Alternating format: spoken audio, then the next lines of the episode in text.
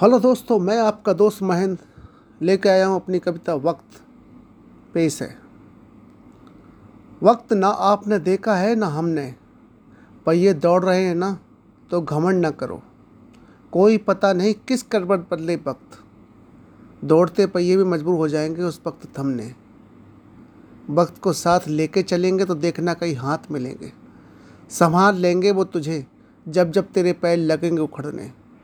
वक्त ना आपने देखा है ना हमने। जब ताकत बड़ी हो जमने, तब भूलना ना अपने क्योंकि वक्त से वर्तमान तो समर सकता है, पर अंधे कर्मों से सुख भविष्य तैयार हो जाता है खसकने क्योंकि वक्त ना आपने देखा है ना हमने। Thank you so much